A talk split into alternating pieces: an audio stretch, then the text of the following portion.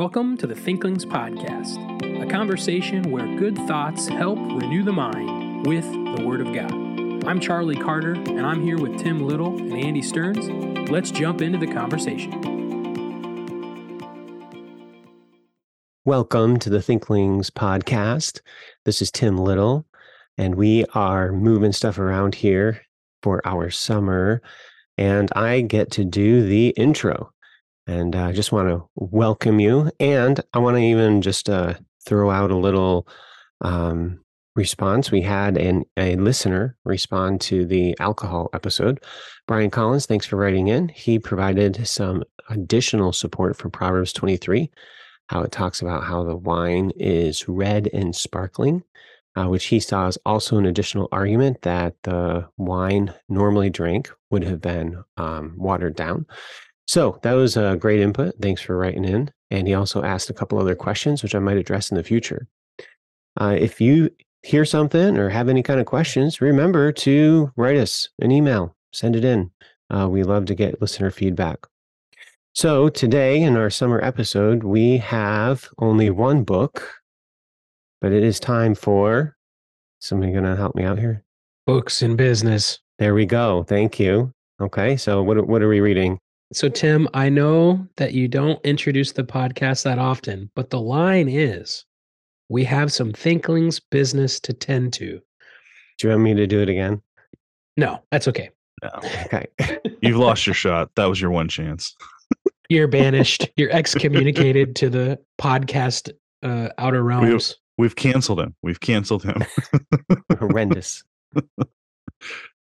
so this week I'm going to talk about a book that's over 100 years old that I'm only reading part of it because I'm working on a project, but it's kind of interesting and I think it might be worth talking about. Uh, the book I want to talk about is The Roman Festivals of the Period of the Republic by W. Ward Fowler. Now, I guarantee you I'd never heard of this book until a couple of days ago as I was doing some research on the topic of Saturnalia. Do you guys know what Saturnalia is? Have you heard of it before? What What do you know about Uh, Saturnalia? I know Well, don't people about that it. I know people that have interacted with it. Okay. yeah, that was.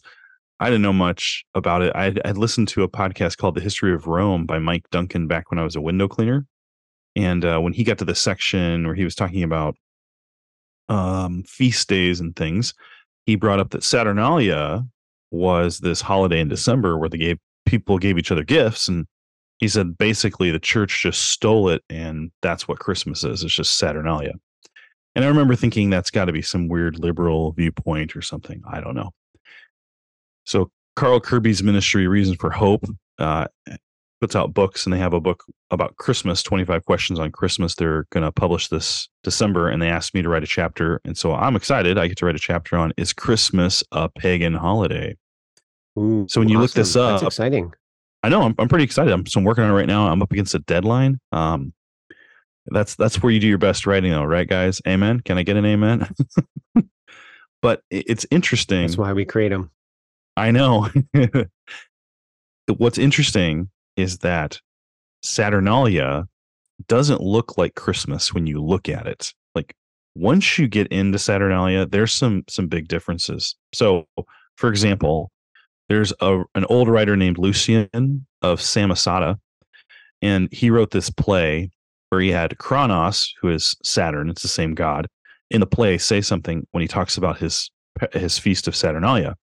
And so this is what the character Saturnalia or Kronos says. He says, My monarchy is a limited monarchy, you see. To begin with, my monarchy only lasts a week.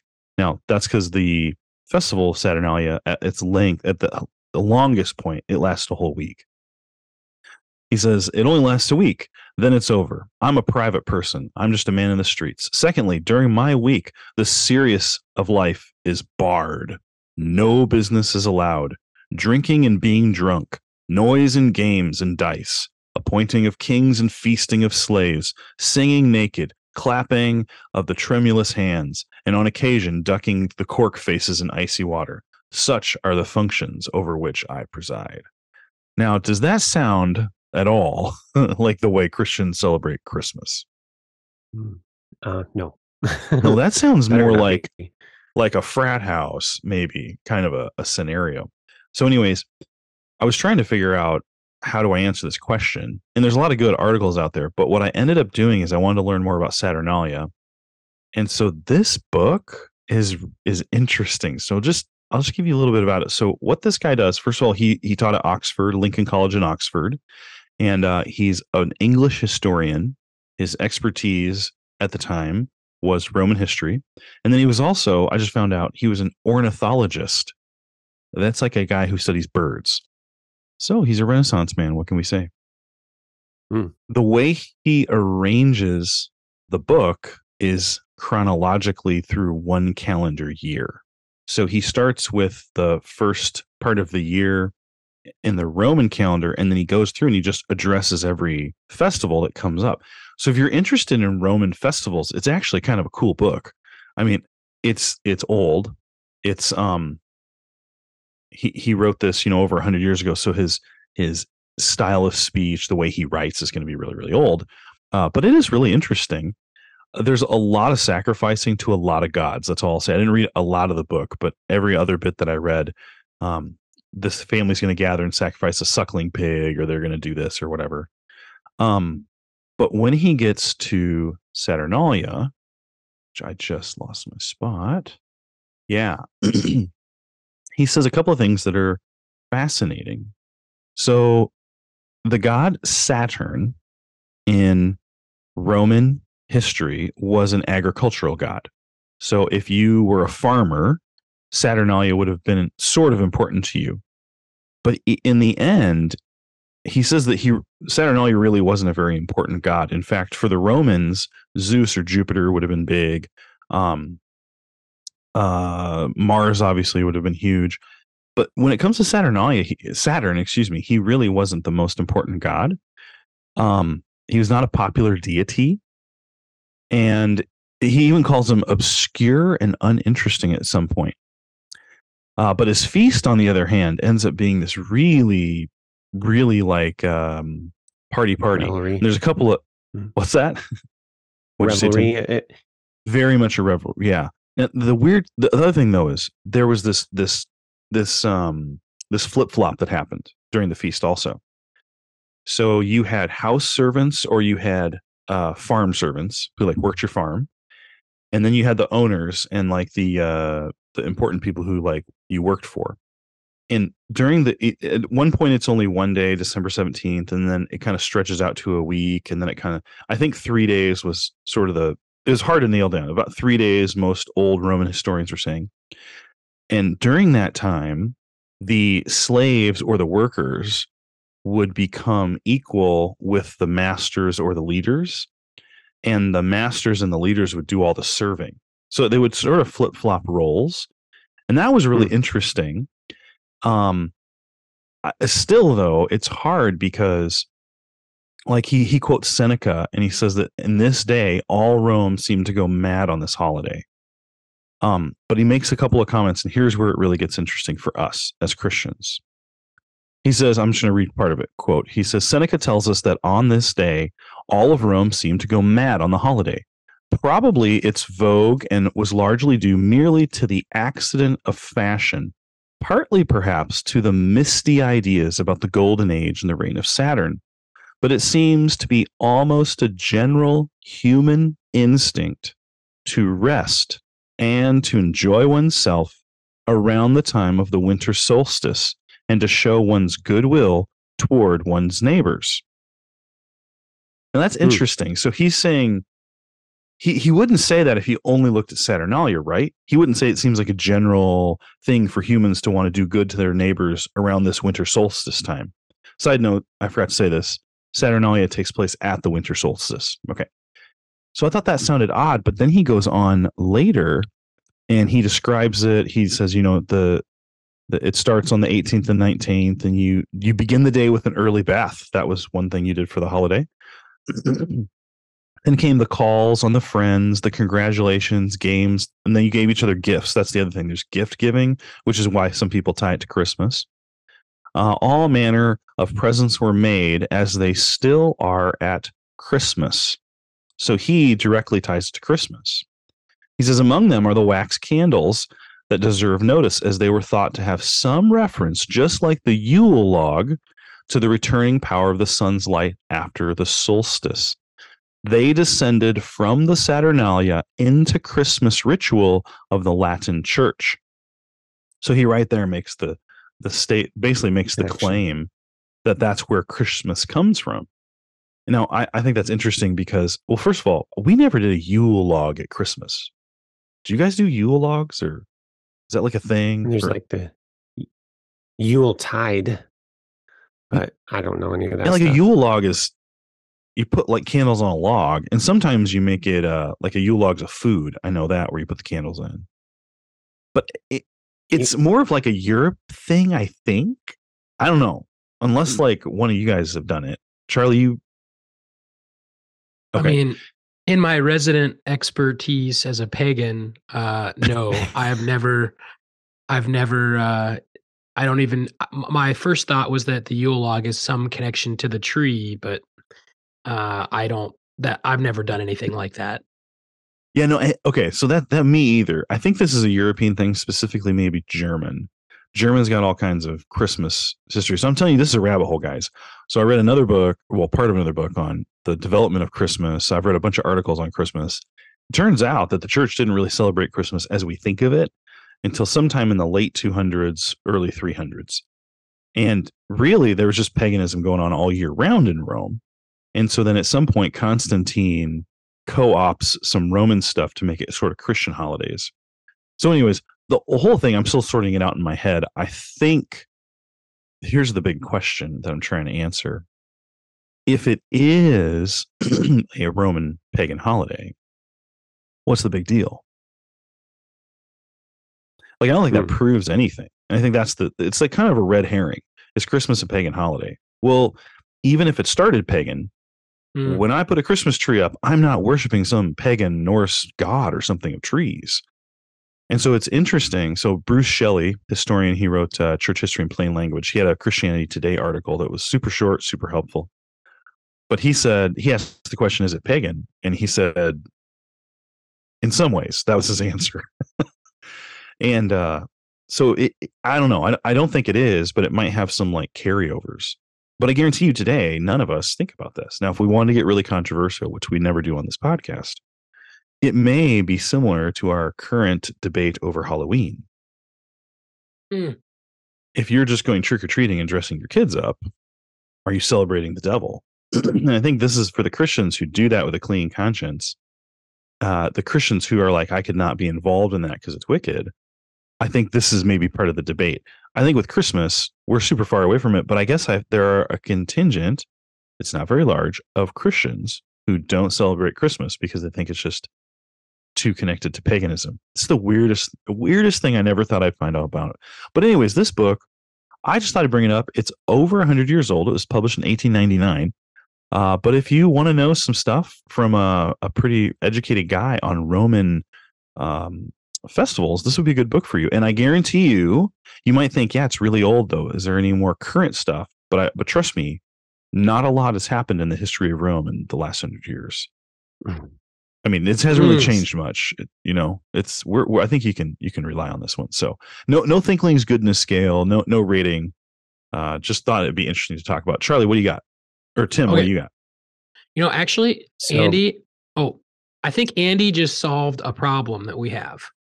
So Oh I no, think Andy, Andy, because it's his book, he can moderate who gets to comment.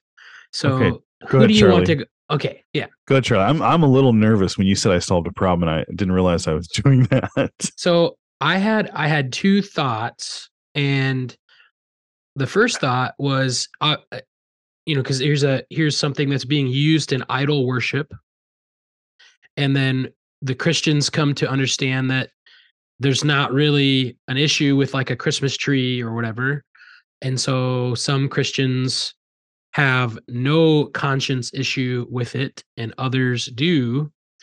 How similar do you think this is to the meat offered to idols discussion in the in the New Testament? Would we would we give up Christmas holiday for Christians with a conscience who think that it's a pagan holiday? So that's my first question to bounce back at you. And then I was trying to come up with like a modern example, and uh, you you went to Halloween, which is a is a good one. My thought was like trying to grab something that's purely pagan, and then try to think through if we syncretized it. So like in America, everyone like watches the Super Bowl, everybody, and in fact, I know of lots of churches who like suspend normal activities on Super Bowl Sunday to have like a Super Bowl fellowship. And that that that's not really like they're bringing the the icons of the pagan holiday into worship. So like what if what if we went to like a Super Bowl fellowship and then we were like, you know, like laying a bunch of things before a big football or you know, like I mean I, I mean I guess I could go with like I know Bowing churches down. yeah, well, I, I know churches that have like wear a jersey to church day, you know, like in and in a you know a practical respect, you could look at some of those athletes certainly as idols, and we use the word in a positive connotation, like they're a, a positive role model. But we obviously know that people worship these guys, and so I'm I'm kind of so that thinking through like the Super Bowl modern equivalent, like would we have a problem if like jerseys from our favorite team or footballs or basketballs like seeped into our religious ceremonies? That'd be my like and I, I don't have any answers on these questions just kind of thoughts that were percolating as you were talking so what, what do you guys think about that first one like how how close of a connection do we have here to that uh, meat offered to idols uh motif in in the corinthian letters So that's a hard one, and then I'll let Tim answer it. And then I have an answer for your second one. You read my mind actually. So with the meat sacrifice to idols, I think it's it's um. So I would say there's some distance historically from the pagan holiday of Saturnalia. That if there's a strong connection, which I don't think there is, after looking at everything going on. Now, Bruce Shelley in his article says that what Constantine did was he took Saturnalia and then infused it with Christianity, which at the time probably many Christians would have had exactly the question you had, Charlie, except that he's the Roman emperor telling them to do this. However, today, no one celebrates Saturnalia. No one does. In fact, there's a book uh, I looked at yesterday called The History of Christmas, and uh, very controversial. Well, not the book isn't, but it talked about this. Um, they called it the slave Christmas down in the South, where in the South they basically let the slaves have a couple of days off around Christmas. And the guy describing it said people at the time in like 1800s basically called it a modern day Saturnalia. Literally used that word because it was so much partying and drinking and getting drunk and being, you know, debaucherous and whatnot. so today, though, if I put up a Christmas tree or and I do all these things, no one's confused. Does that make sense? N- no one thinks like there's no confusion. And if someone came and said, "I think that's a pagan holiday," I know like I'm supposed to be careful for the weaker brother, but I would say that I think that that'd be like a flat earther too. I would say like a flat earther comes up and says, "Don't you understand the Earth is flat?" Blah blah blah. I'm not gonna um, I'm not gonna give a lot of space to that, and you know that sort of a thing. Sorry if you're a flat earther out there. I I'm sorry. I know that's a, a niche view out there. So I would say there's a distance. Tim, what do you think? I was just going to say I've met a couple of people who believe Sa- uh, Christmas is a pagan holiday, so it's not Yeah. too distant of a view. Um, there are some people who refuse to celebrate Christmas because of its pagan roots. Well, so I'm glad you're writing an article on it. Yeah, I think the tricky thing for me is if the paganism was going on today, right? Right, then I would say there's a, it's a totally different discussion. But that kind of paganism is not going on today. Commonly, at least at where we're at, maybe it is elsewhere. So here, this will address Charlie's second question. It'll begin to address it. Um, so I was trying to think how could, this is this book is going to be aimed at like late junior high, high school, and then any adults who might be reading the book also. And the cool part about the book is when the Reasons for Hope goes around and does their Bible camps throughout the all all through the country, and they do apologetics training at them. They just take questions from high schoolers they write them down on a note card and hand them in as they leave. Like, what's your, what's a big question you have about Christianity and stuff? And so all of these are the top questions they've received on the topic of Christmas. So you're right, Tim. It's it's a it's a legitimate issue. But I had the thought that if Constantine really did take Saturnalia and just try to like make a church version so we could celebrate something that was actually good and not evil, well, what would be like a present day example of that? So here, here we go. So imagine a country in the future that is celebrating the 4th of July. And the Christians realize, hey, wait a second. Uh, the 4th of July celebrates independence from Britain, right? British rule, British tyranny. and so it's all about freedom, right? It's it's a holiday of freedom. And so Christians get together and they barbecue. But as the Christians are together barbecuing, they realize, wait a second, we have freedom from Britain. That's really great. But our freedom in Christ is way better. We should really celebrate that. And and they think, you know what, that would be a good thing. So on the 7th of July, three days later, we're going to have our own Christian celebration of the freedom we have in Christ and the forgiveness of his sins. And so three days later, Christians get together and there's discount fireworks available everywhere.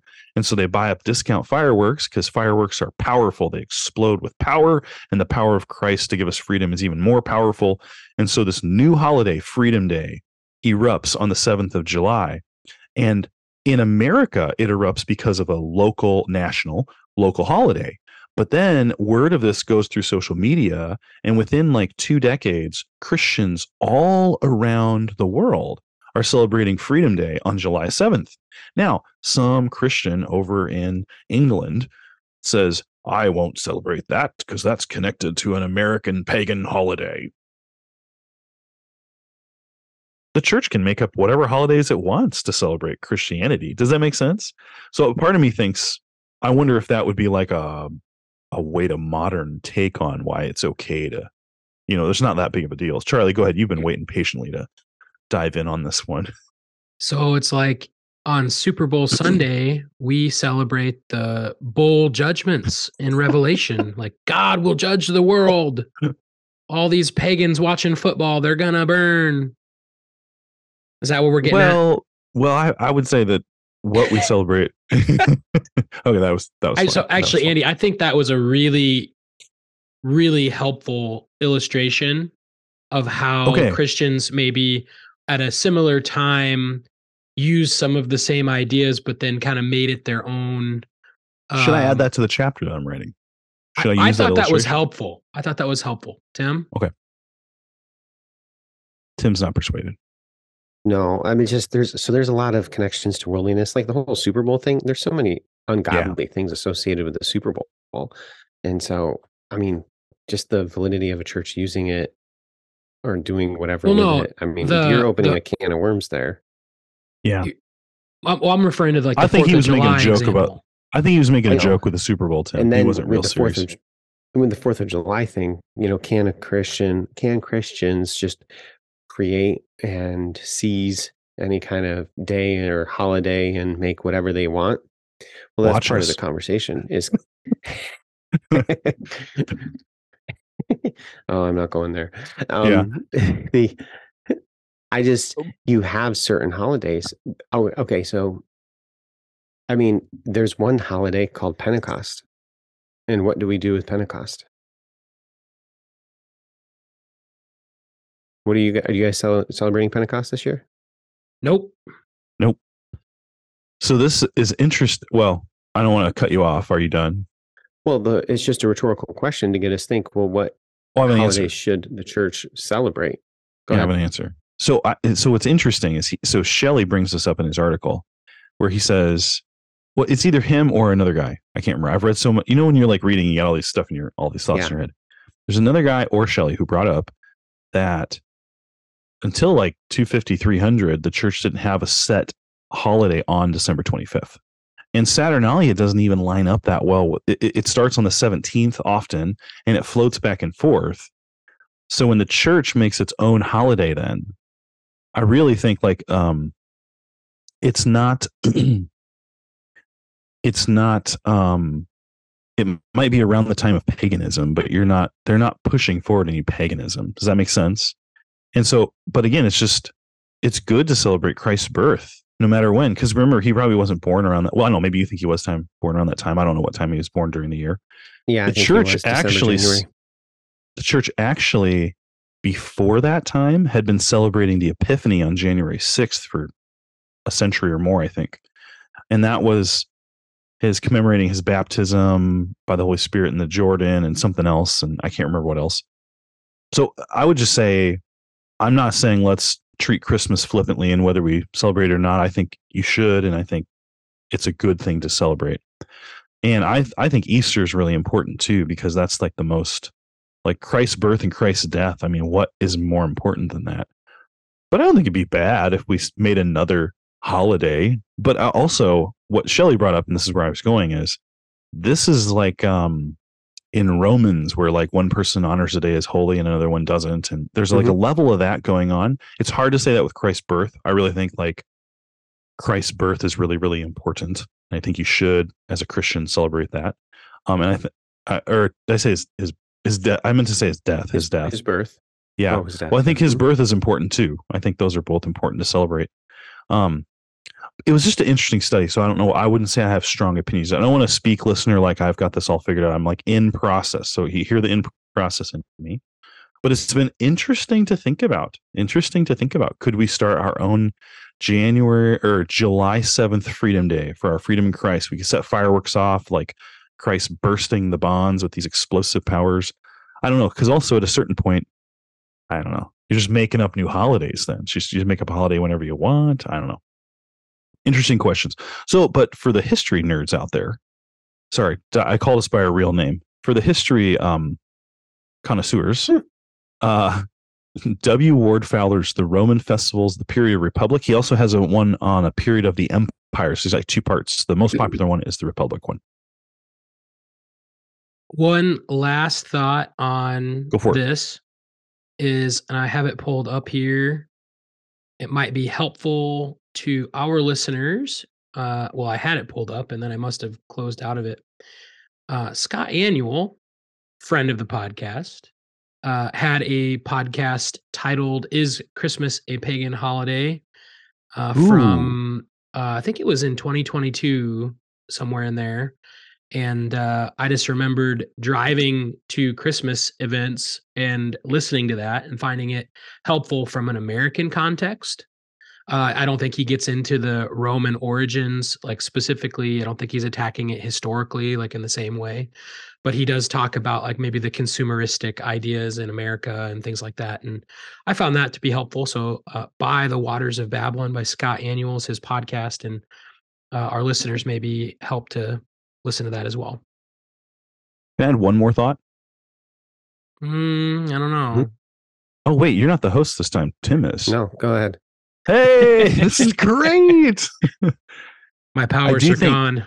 So, just personally, as I was studying this from an apologetics angle, I think the issue, especially like with Fowler in the 1899 book that we referenced, but then even I would say, like, if some new atheist were to throw it out and say, you guys are just doing what the Romans did, you just call it Christmas.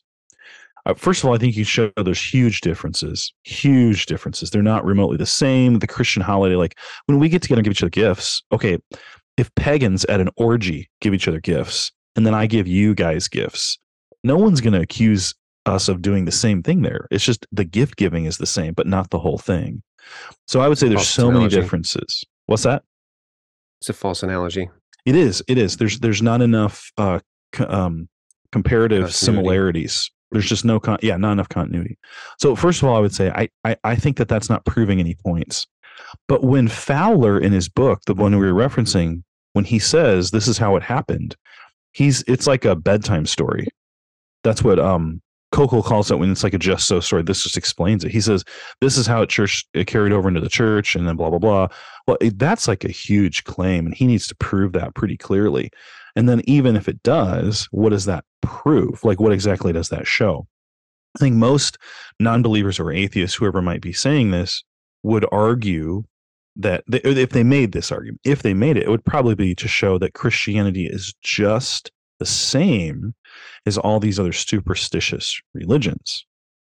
And I would say I think that's that doesn't really prove what they think it does. But then secondly, even if there is some distant or remote connection to pagan practices that Constantine tried to rec- like tried to Christianize. I guarantee you today for us, for Christians, like true believers in the Bible and God and Christ, none of us are thinking any of these things. Like, we're not thinking we need to do the Yule log because there's some mystical power here, or we need to do it because that's the popular thing that those pagans are doing and we want to be popular like them. Like, none of us are thinking silly thoughts like that. And so I do think the intent of the person celebrating it is really, really important, which is also why many people who celebrate Christmas aren't really celebrating the Christmas ver- Christian version of Christmas. And in that sense, you could say there is a modern pagan holiday that has something to do with Santa Claus and, you know, being a good boy and an elf on a shelf and whatnot. So I, I would say that even if there is connection, I, I, ah, I just I don't think that that proves Christianity is false or not true, nor does it prove that everyone who has a Christmas tree, you know. I also read a really interesting article on a Christmas tree, but maybe I'll save that for another day. Sounds good. Charlie, Tim, do you have do you another? Oh, okay. Tim segue. Sorry, what was I supposed to say? let's let's have a final thought from God's word. Oh, How's yeah. that sound? And I think I'm the that one that would good. say that. mm-hmm. And so uh, we're gonna just look at a couple of verses in Ecclesiastes chapter three, and uh, you know, Tim, you you asked a, a really good question. You know, what what holidays should the church celebrate? And uh, I think you know whether you decide Constantine and his decisions of what holidays needed to be in the Christian nation of Rome, quotes over Christian nation, uh, whether you like his decisions or not, I think we can recognize that, uh, much like Andy's book said, there are just times when certain things are appropriate. There are celebrations for things in life. There are also times of mourning that are prescribed. And so, whether we call them Christmas or Saturnalia, I think uh, humans do, under the sovereignty of God, recognize the times and the seasons, and there are naturally times of work and there's times of joy and celebration. And so, uh, regardless of the title, I think that those things would be happening. And I think that's biblical. So, uh, Ecclesiastes 3 uh, for everything, there is a season and a time for every matter under heaven, a time to be born and a time to die, a time to plant and a time to pluck up what is planted, a time to kill and a time to heal, a time to break down and a time to build up, a time to weep and a time to laugh, a time to mourn and a time to dance, a time to cast away stones and a time to gather stones together, a time to embrace and a time to refrain from embracing, a time to seek and a time to lose, a time to keep and a time to cast away, a time to tear and a time to sow, a time to keep silence and a time to speak, a time to love and a time to hate, a time of war and a time for peace. What gain has the worker from his toil? I have seen the business that God has given to the children of man to be busy with. He has made everything beautiful in its time. Also, he has put eternity into man's heart, yet so that they that he cannot find out what God has done from beginning to the end. So, obviously, a long section there talking about times to do things and the book of Ecclesiastes opens up with uh, a very thoughtful question. And I'm going to, you know, put it in our own vernacular, like what do we get from all the work that we do while we live here on this earth? Ecclesiastes calls it under the sun and uh, Solomon is looking at his life of all the things that he's done and he's like the sun comes up every day and it goes down the wind blows one way it blows the other way you know what what's what's the purpose of all this like we're going to go through all of this repetitious toil and what do we get out of it and then you come to chapter three, and we find that these seemingly meaningless repetitions are not meaningless, and they're actually very specifically designed by God.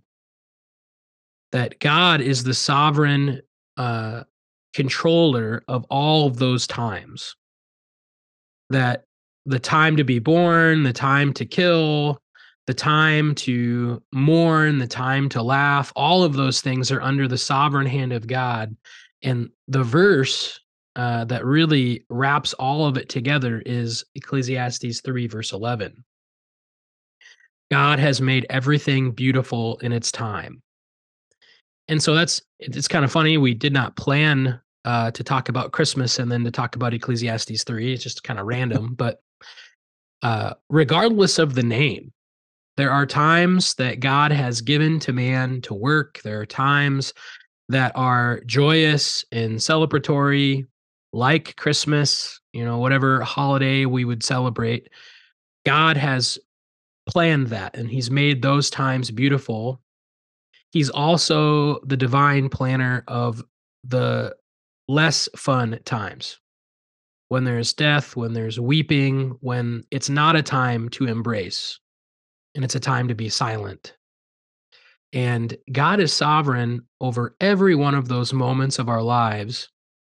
And Solomon recognized that God, in his beautiful timing, is the one that controls his time. And recognizing that truth was the beginnings of joy and contentment for Solomon.